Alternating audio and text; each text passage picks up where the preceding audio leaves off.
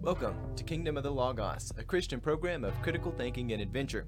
As you'll notice today, there are a few different faces than what we normally have. Instead of having Anthony over here running the program, I, J. Dylan Proctor, am doing his job. I trained him for this job, and yet it is extraordinarily complicated and beyond anything anyone could ever imagine. Joining us today in Chord Purgatory is not only Amanda Sparrow, who's a regular host here at Kingdom of the Logos, but also my father, uh, Pastor Mike Proctor. So, what a pleasure it is to have you all with us today. We're going to be talking about a few interesting concepts today. We're actually going to get to a few concepts that I've really been excited about. We're going to be talking about Marcionism. It's something which has come up here in recent American Christian culture, but we're also going to be talking a bit about the Antichrist. And actually, we're going to start off our conversation today talking about the Antichrist, and then we're going to move to talk about Marcion, and then we're going to wrap up with a conversation about why we have different denominations. What's the deal with the denominational divide we have in our culture? Again, it's one of these Mm-hmm. questions that I've, I've been waiting for for a long time. I've been wanting somebody to be like, What is a Nazarene? Why do you people wear clergy collars? Why do you people meet in a house of worship on a regular part of the, the week? And for some of us, um, we're here every day. Amanda was actually, she revealed to us that she was actually dropped off at church. Well, she was left at church. And I think this is a permanent thing. Um, she's just worked her way to the top and is now at pastor level. Um, did they let you out, Amanda, ever? Occasionally, with good behavior. with good behavior. They don't let me out. Um, we're just sort of permanently here. But let's get right into it. So we're going to do the program a little bit differently today. In Anthony's absence, again, I'm going to be trying to run this very complicated operation, and I'm going to make an argument about what I believe the Antichrist is. I've been thinking about this for a while. We've been studying the Gospel of John, the Epistles of John, the Johannine literature in particular here at Jolton Church of the Nazarene, the past the the church where I pastor, and I've been contemplating what really is the Antichrist. We see it in singular and plural forms in the New Testament. What is the Antichrist? So I'm going to present my argument. Again, this is not an absolute end all be all argument for the Antichrist, but it's an idea that I want us to really ponder. And then I'm going to let Amanda respond and then my father respond. So let's get right into this. We all good? Mm-hmm. Good. Alrighty. There's a lot of mysticism around the concept of the Antichrist. Some of such mysticism may be appropriate, but I think we need a more practical and down to earth understanding of what the Antichrist is. So I'm going to present my claim, and then I'll let each of you respond. And those of you who are listening, you can send me a comment, question. So here's my claim If Jesus Christ, the Son of God, is in fact the Word of God, which is also known as the Logos, then the Antichrist is the Anti Logos. Furthermore, if the Word of God, also known as the Logos of God, is in fact God's eternal mechanism for giving order and holiness to all of creation, then the Antichrist is the mechanism of destruction, chaos, and reducing the world back to a nihilistic void of nothingness. Again, if Christ is the Word, then the Antichrist is the anti Word, or the anti Logos. And of course, Kingdom of the Logos, we get that name at the end. It's not the word logo with plural, but it's actually the, the Logos of God. In short, and here's really the heart of my claim the essence of the Antichrist is that it is a language based tool for destruction. Moreover, the Antichrist is not a single sentient being, but is it, it is instead a language based tool for people to adopt and use for the causing of destruction. Now, next week, I'm actually going to dedicate our midweek podcast to the topic of the Antichrist. I want to have a whole segment talking about this. But for now, let me give a few brief examples of what I mean when talking about the Antichrist in action, because I really don't think it's this single sentient being that's out in the world, but instead, it is a, a tool that people can adopt again. It's a language based tool, similarly to how Christ is the Word. Christ as the Word gives order to creation, but the Logos um, excuse me, the Antichrist, it gives destruction.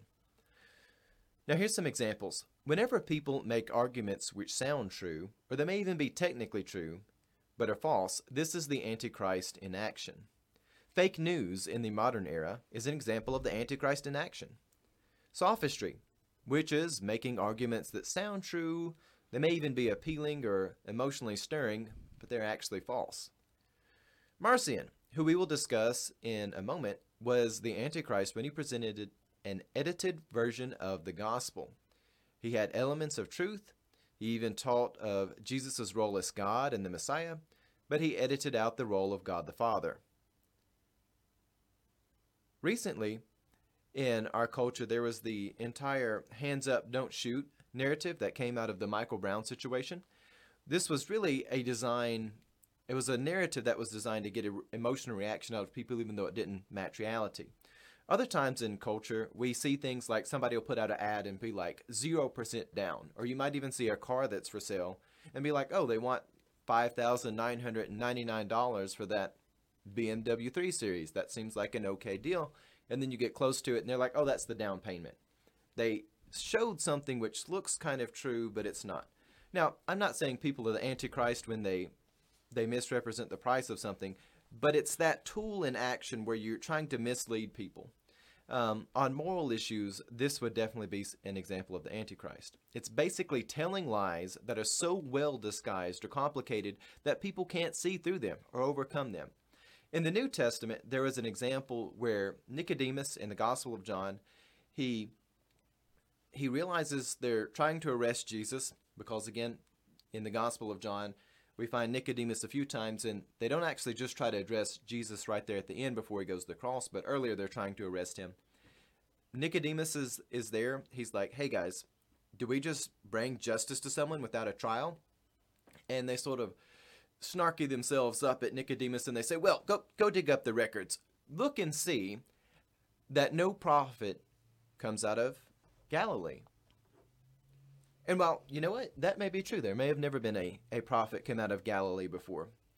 But that is completely irrelevant to whether or not Jesus is the Messiah and whether Jesus is a prophet. I mean, at that time, they didn't know, to, know exactly who Jesus was. I'm not saying that Jesus was a prophet, not the Messiah, but at their logic, that's not a way to discredit.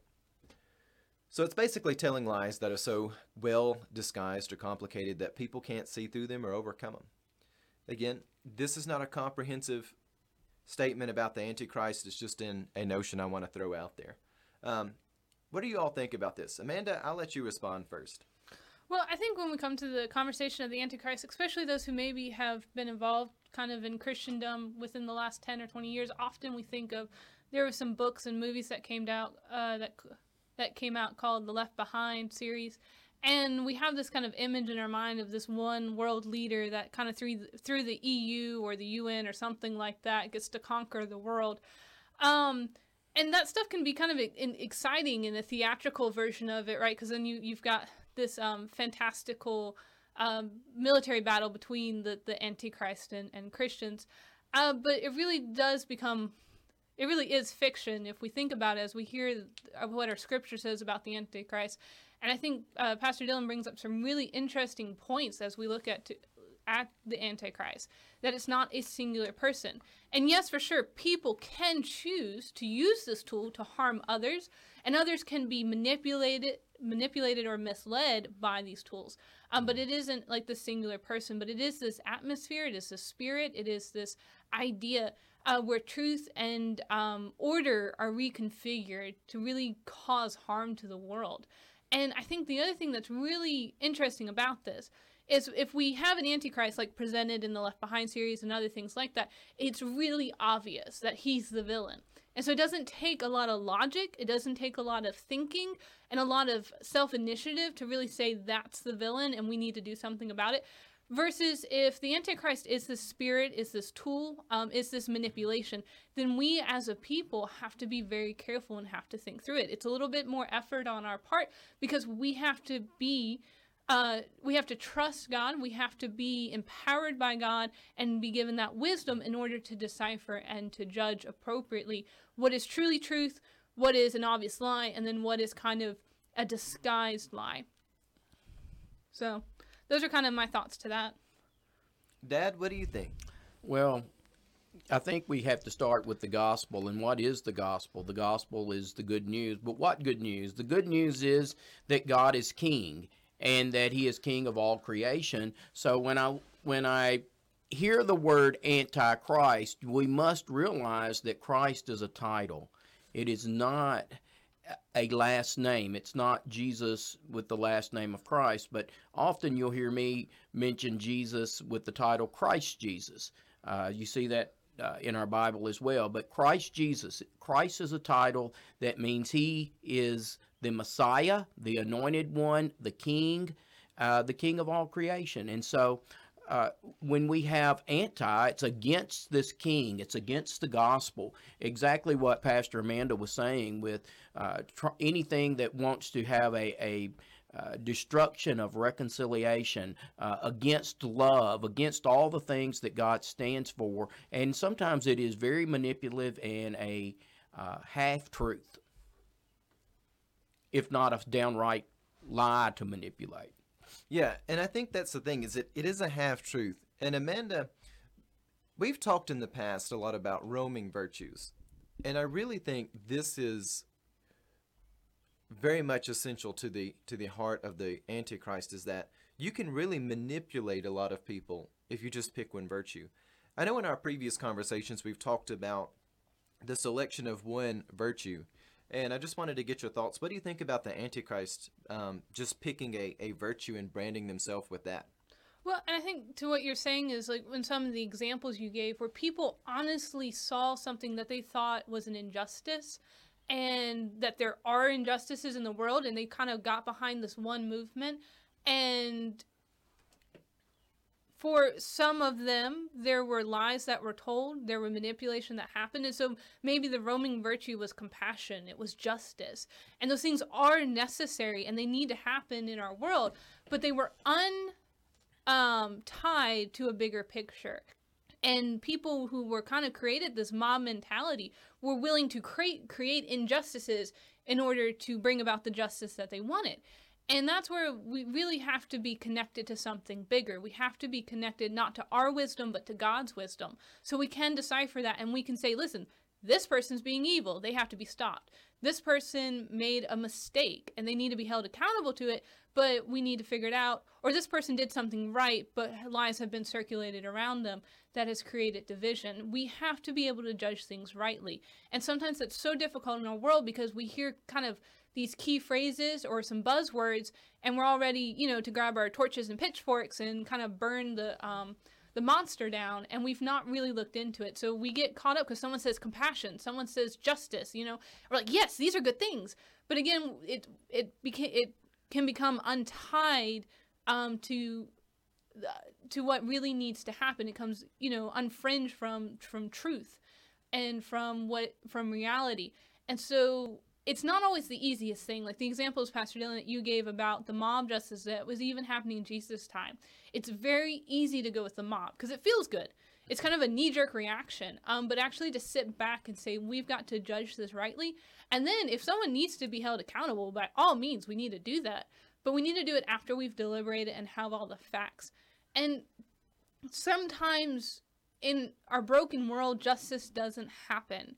Sometimes bad people go free uh, sometimes good people um, get hurt. And it, it is kind of a mess but even within that broken system we have to be a people of true justice that is tied to the wisdom of god.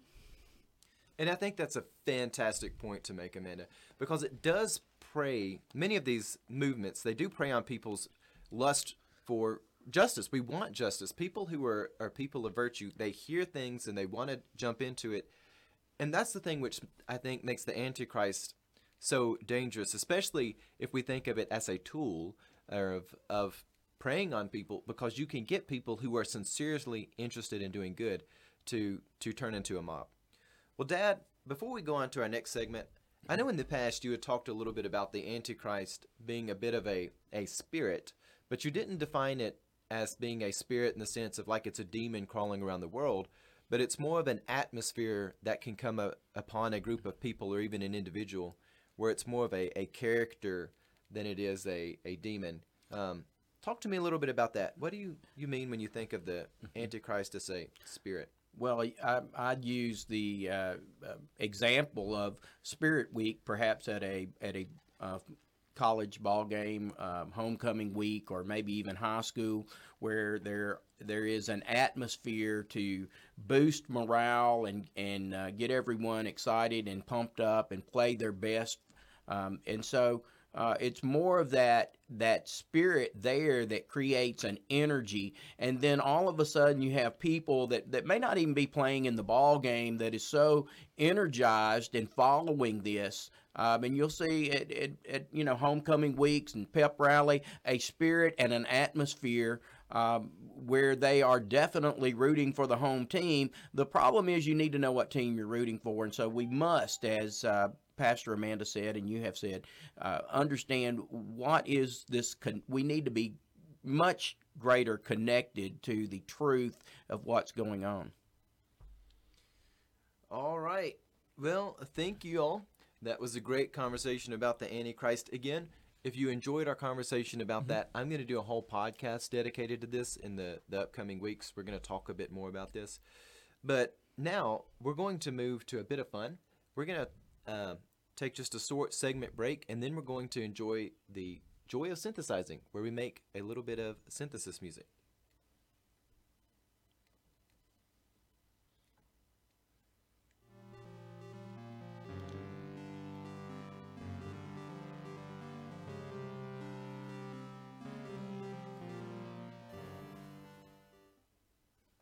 Welcome to the joy of synthesizing. Together, we're going to have fun making a little synthesis music.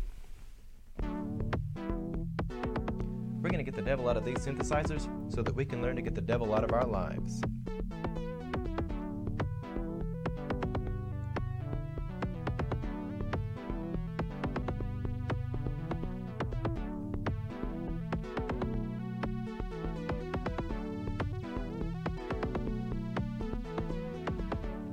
Now you may come along to this and say, Preacher, look at all those devilish cables, and there's more knobs than the human mind could ever comprehend.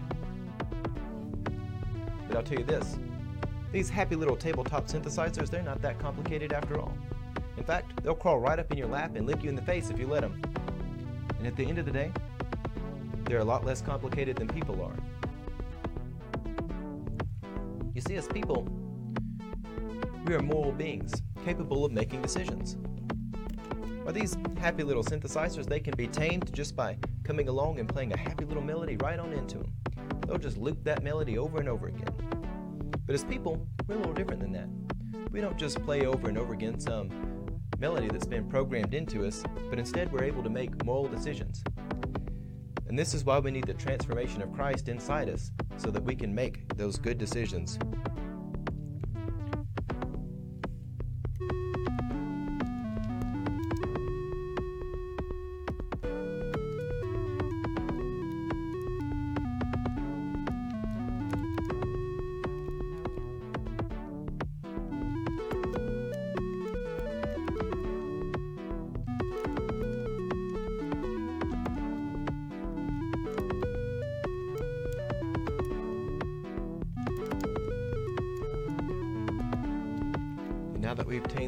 Synthesizers, we've had fun making a little synthesis music. And let's have fun making good decisions so that we can get the devil out of our lives.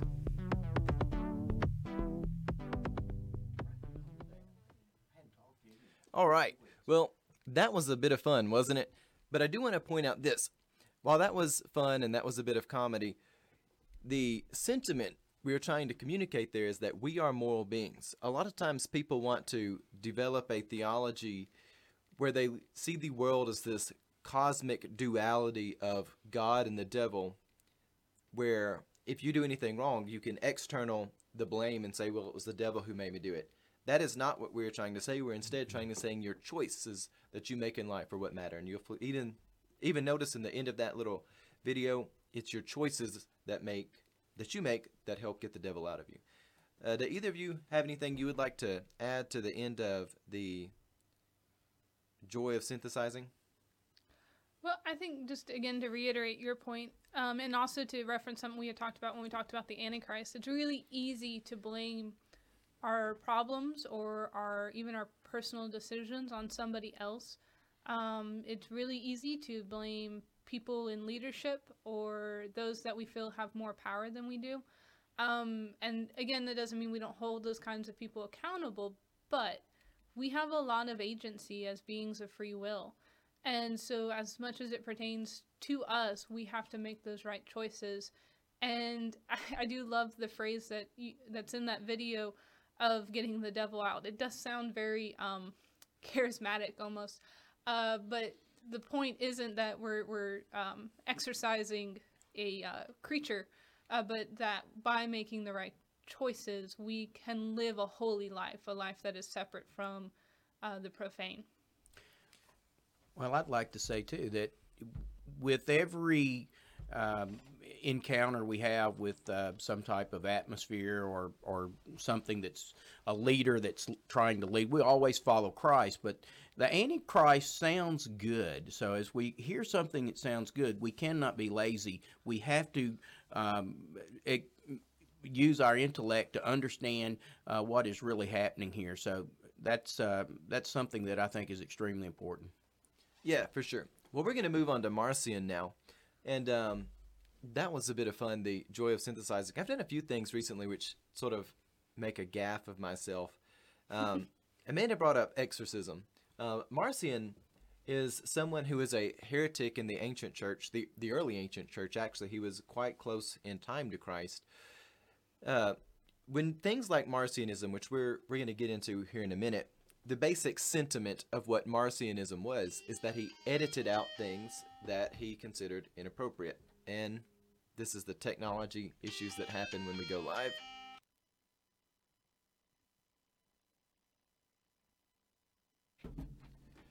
As we find ourselves in the world around us, there's all sorts of things which can come into our life and distract. And we want to brand theology with our own will that's really what Marcion does. He wants to separate out Christianity from the Old Testament instead of saying Jesus is a fulfillment of the Old Testament.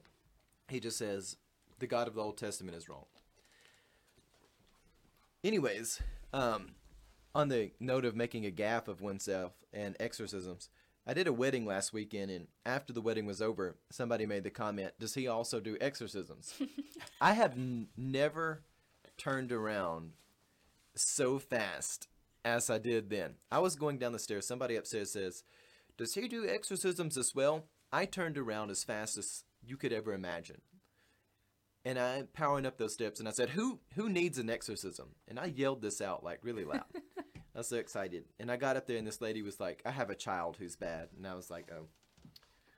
You had me going there for a second. Got my hopes up. Anyway, so let's talk about Marcion. And this is something we talked about a little bit in the past, but it's come back up in our culture because a pastor outside of Atlanta, um, Andy Stanley is his name. He pastors a rather large church in a suburb around Atlanta. And he was preaching something here recently that's similar to Marcionism in the fact that it suggested that the Old Testament is really irrelevant to Christians. And he says that shouldn't be a barrier for people to come to Christ the God of the Old Testament. He's harsh, he's legalistic. And basically this this pastor, Andy Stanley, he preached something, again it was similar to Marcionism. He suggests the Old Testament is not all that important to people seeking Christ and to the Christian faith. And in his sermons he builds up to this idea that Christ, New Testament values, generally the things which make us who we are as the church, they are, quote, completely detached from everything before. End quote. So that's what was going on in Pastor Andy Stanley's sermon.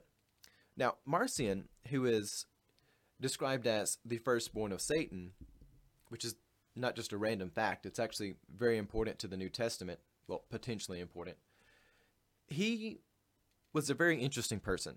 Um, and if you stay tuned to our podcast, we're going to actually do a whole program on Marcion next Friday. We've actually got Marcion um, in for an exclusive interview, and that's going to be our whole thing next week or next Friday. Um, so Marcion, he was a heretic in the early church, and what he did was he came in and said, I'm going to develop a New Testament canon. Which that sounds good. We like having a New Testament. But the problem was, is he edited it.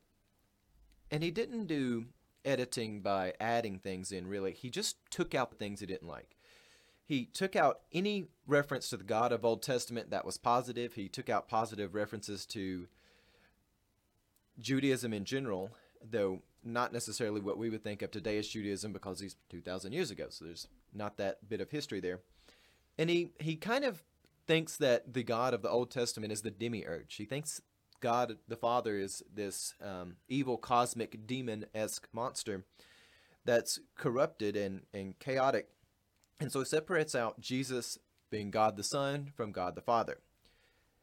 And so he teaches this edited gospel and he puts out a edited New Testament. And again, it's not actually edited by added things, but he just omits the text he doesn't like. And of course, this is the first New Testament to be put out, so it's not like he's editing something which was already existing.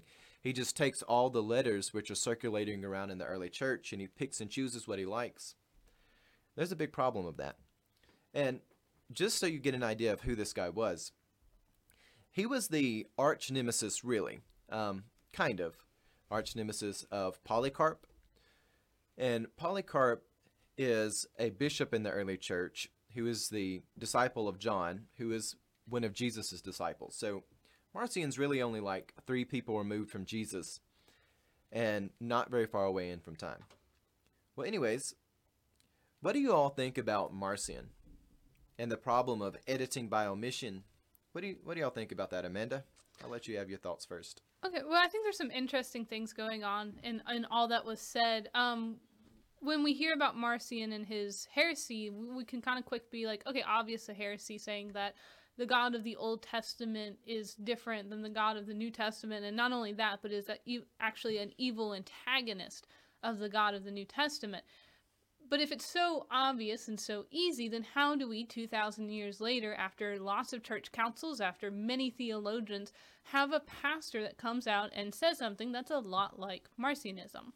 And I think it reminds me of this phrase, I love my papa, and he is a, a great man of God, but he had this joke that he would tell us anytime we would do our, our de- daily devotionals, and he would say, only read the red.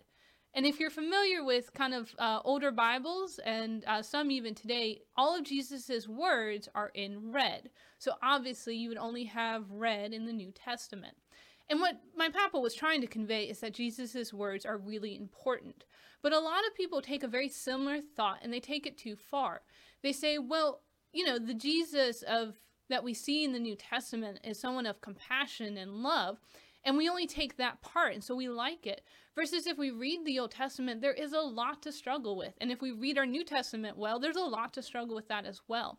And it calls us to live this life that is difficult. It's not always easy. And some people, yes, have taken that and manipulated it into legalism. They have used it to justify horrible behavior and to oppress other people. But just because people have misinterpreted scripture doesn't mean we get to throw it all away. And so that's, I think, how we get to this pastor in Atlanta doing what he's doing is because he's seen people's poor interpretation of scripture that he wants to just kind of say, okay, no, we can sweep it under the rug, pretend it doesn't exist, and we'll just get to the good parts that we like. The God of, you know, that says, um, peace be still and um, get up and walk. But we miss the parts where also Jesus says, sin no more. And he calls religious leaders um, whitewashed tombs full of dead man's bones. I mean, there's some really harsh things going on in this, even in our New Testament. And for us to just pick one side is to deny the comprehensive story of God. That yes, Jesus is the paramount example of God's redemptive love, but it wasn't like God chose um, 30 AD to finally start saving people. That's something that was happening since the beginning of creation. So to deny our Old Testament roots is to deny the story of God. Yeah, I think there's a lot to that. Um, I also think it's a bit lazy too, from the critical thinking standpoint, because so many times we have the things we like, and we just want to pick and choose the things that we like. We we like to live in this world of false dichotomies. We don't like to make intellectual distinctions and say Christ is the fulfillment of the law. We like to say, well, Christ is the destroyer of the law because we're not capable of making those distinctions and saying, we need to put this in context, that in context, we need to learn more here. And that's of the issues I see. Dad, what do you think about all of this? Well, first of all, I think the our ancestors in the Christian church, one of the greatest things um, that they had the foresight in doing was bringing what we call the Old Testament, but really bringing those scriptures along with us because they are instructions. And yes, yeah, if we look at Abraham and if we look at um, uh, some of the stories there, we see some really awful things, Noah and different ones. But the, the thing is, they God continued to work through the people, and He continued to be there. So these stories are about God and God's people, and like I said, they are instructions. I know some people say, "Well, you get really legalistic," but uh, without the scriptures, and we would definitely be um, in a uh, a place where the New Testament is hard to understand um, without the the preface. I guess it's more than a preface. Uh, they're they're totally instructions uh, to to help us through life, and we often read those stories, uh, those you know the history, uh, all of this. We find that we we sometimes easily fit in the sandals of those. Well, very good. So I think we can all agree Marcionism is bad. the editing out of things. Yes. Yes. yes. Oh, definitely. Um, just so we're all on the record there. My thing is, it's so tempting to do that. Oh yeah. And one of the things, it's also tempting to think that we know everything about everything. One of the lessons that our culture is learning, and I think the dissolving of marriage and people moving what they call the sexual revolution, realizing in Hollywood all the scandals that came out recently are, are an indictment of this. When you try to take away things like virtues and even the law, these things are a lot more complicated than we realized they were. The stories of Abraham, and I love things like Nehemiah and Esther and Job, they're way deeper and more complicated than we would ever realize. So just that quick sweep, it takes all of a few seconds to say, well, we're going to throw that away. And it can sometimes take thousands of years to appreciate the value of certain things. Well, we're going to go ahead and move to our final segment. So we'll be back here just after a few moments.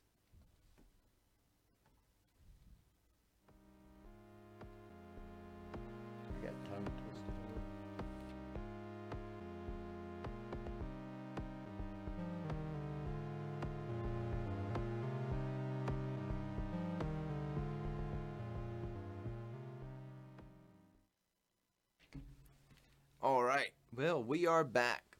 So the final thing we're going to talk about today is what is a Nazarene and why do we have so many different denominations?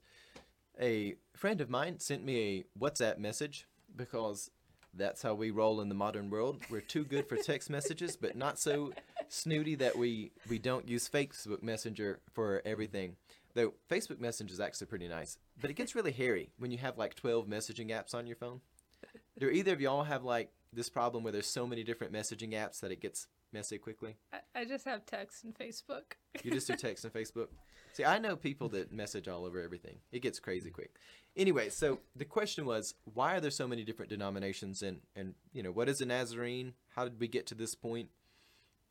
Um, yeah, Amanda, what are your thoughts on this? What is a Nazarene? How about we'll start with that? What is a Nazarene? All right, awesome. I can feel like I'm at the district advisory board. Um, you are. I am. this will be used against me. Um, no. Um, okay, well, we can look kind of basically at our theology, and I think the best way to look at that is our three core values that we are Christian, we are holiness, and we are missional. Uh, basically, we are Christian, being that we um, follow the Apostles' Creed, the traditions and councils of the early church. Uh, we believe in uh, scripture that has been organized into our canon, so the Old and New Testament and um, we fall we believe in a triune god uh, so the father son and holy spirit. We are holiness this kind of sets us apart a little bit from other denominations in the sense that we have a great emphasis that entire sanctification can happen in this lifetime. It is not something that we produce but again like our salvation is an act of god that works in us and through us uh, to redeem the world. And we are missional so we believe in proclaiming the good news, the gospel to all corners of the earth, whether it is where we are locally or internationally. Um, and so that kind of, in a very quick nutshell, explains kind of our theology. And just to add to the whole idea of Christian perfection and entire sanctification, we understand that perfection is not 100% without flaw, but it's that you're functioning as you were intended to. I like to use the example of an old clarinet that I bought at an antique store. It has a lot of cracks in it. Um, I think I paid 15 bucks for it. It was in like a kit to make into a lamp or something like that. Um, it's an old clarinet. The keywork puts it in the like 1870s ish.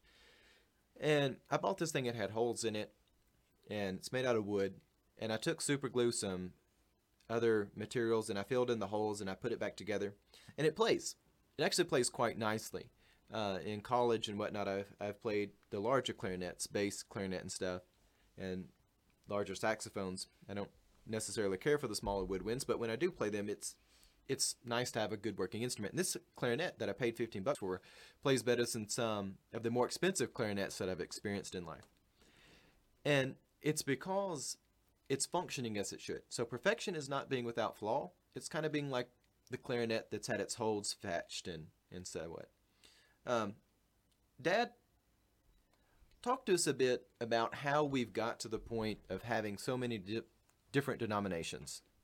Well, there's everything from schisms to really, I guess I want to say a little more about the Church of the Nazarene. They came together more or less as a, um, not as a schism, but as we started to realize there were those who were uh, passionate about not just holiness, but also missions and servicing uh, services to the poor, and then also uh, education. Education was big, and so they realized by pool, pooling their resources together, they could form a denomination and uh, be a better steward with those resources. So uh, the Church of the Nazarene has many different backgrounds. So when you start seeing different denominations, a lot of times it is about their cardinal rule or or their emphasis in a, in a certain area. One of the things I would like to add to this is the fact that in the Church of the Nazarene, we recognize that we are part of the church, which is a universal concept. We, as the Church of the Nazarene, we don't say that if you're not in the Church of the Nazarene, you can't be saved. Now, there are those of us who will come to the table and say, if you're a heretic, if you're doing something like Marcionism, that needs to be uh, distinguished in such a way that we say this is not orthodox, this is inappropriate. And I think there's a time and place for that. But we do recognize that the church itself is a very universal concept, although when I say universal, I'm not meaning that if you just happen to walk the face of the earth, you are you are saved just because you are. I think there is still unmistakably the call for personal transformation in the por- personal relationship with Christ. But we do understand that that there are other denominations and people come to Christ on a number of circumstances. Absolutely. All right. Well, I know that was the short answer of that for time purposes. We can't dedicate too much more to that question. But any final thoughts you would have on how what advice would you give to someone? Why don't we end with this question? What advice would you give to someone who's looking for a church to be with? Dad, what do you think? Well, I think there are are lots of things you can you can obviously look at a denomination. There should be lots of uh, literature and, and a background of what they believe and, and a, a group of doctrines. I think uh, we call them our articles of faith.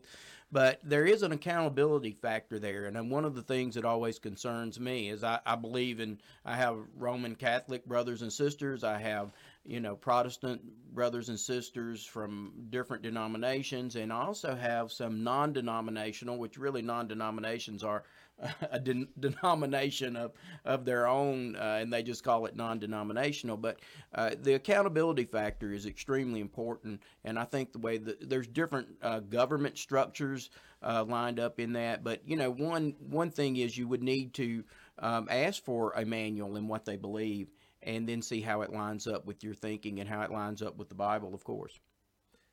Amanda, what are your thoughts? Advice you would give to someone looking for a church who's Well- unfamiliar with denominations. Well, and I think that what, what Pastor Mike said is very good is to understand what they believe. First and foremost, just because it says it's a church or a Christian doesn't necessarily mean it is. There are uh, various places that proclaim a Christian message, but if you look into what they believe and how they run their church, they're really not. So always judge everything um, kind of by the basics of Christendom. And we've kind of find that in the Apostles' Creed. We also see that in Scripture. And so if they're ever doing anything that is obviously in contrast to those things, then we can say, nope, that's not Christian, definitely off the list. After that, when it comes to once they're orthodox and you've kind of established that they follow the correct thought of Christi- Christianity, then you kind of go into what aligns um, best with your personal philosophy and theology. And again, it's not saying that do they think exactly like me. It's not putting yourself as the first um, measurement to judge it, but it is saying, okay, there are lots of different theories of atonement. There's lots of ways in which we articulate what Christ's salvation does for us. And we have to work through that and understand them. And so some of that gets a little nitty gritty. Also, there's just kind of general the culture of a church. Each denomination is different, and then each church within a denomination may be different. So just because you've gone to a Nazarene church in the past may not mean that a new Nazarene church is the best fit for you. So there does come a point for personal preference. Again, that shouldn't be the paramount uh, measuring stick that you use, but you have to understand that of what they believe, how they run their church, and what happens in that church, and how you can best fit into that ministry. And again, as Dylan said, the church is the church, a universal. There's not the Nazarenes don't have all the answers. The Wesleyans don't. The Catholics don't. Um, we become the church as one body, as we work together. And so, just because you join one church doesn't somehow mean that you're outside of the faith. And so, you've got to kind of learn those things. It's going to take time. Talking to the minister and to other people who are involved in the leadership of a church is a great way to understand what they believe and how they work and how they see themselves as a part of the universal church. All right. I do want to reassert one thing Amanda said because I think it's a good tool you can slip in your pocket because it's a simple little tool. The Apostles' Creed. Absolutely. See if the place you're looking at lines up with the Apostles' Creed. If they do not, that's a good canary in the coal mine that there's something wrong going on there. Because people like Marcion, Marcion, Montanus, Maximilla, Priscilla, just a different Priscilla. I know you're out there thinking of, of a, a good Priscilla. No, no, there's some bad ones. there are people out there who have corrupted the church. Corruption will come into anything. Anyways, we'll leave it there. Thank you for joining us today. If you enjoyed our podcast, please grab a link to our content, share it with your friends, family. That'll help us out tremendously. If you'd like to support us monetarily, you can go to patreon.com slash kingdom of the logos. We appreciate your donations. Again, you can find us on Facebook, SoundCloud. We're putting up written content now, a few articles on Tumblr. So if you go to kingdomoftheLogos.tumblr.com, you can find that there. You can follow me on Twitter at jdylanproctor. And on that note, remember to be righteous because our world is trying to bury righteousness.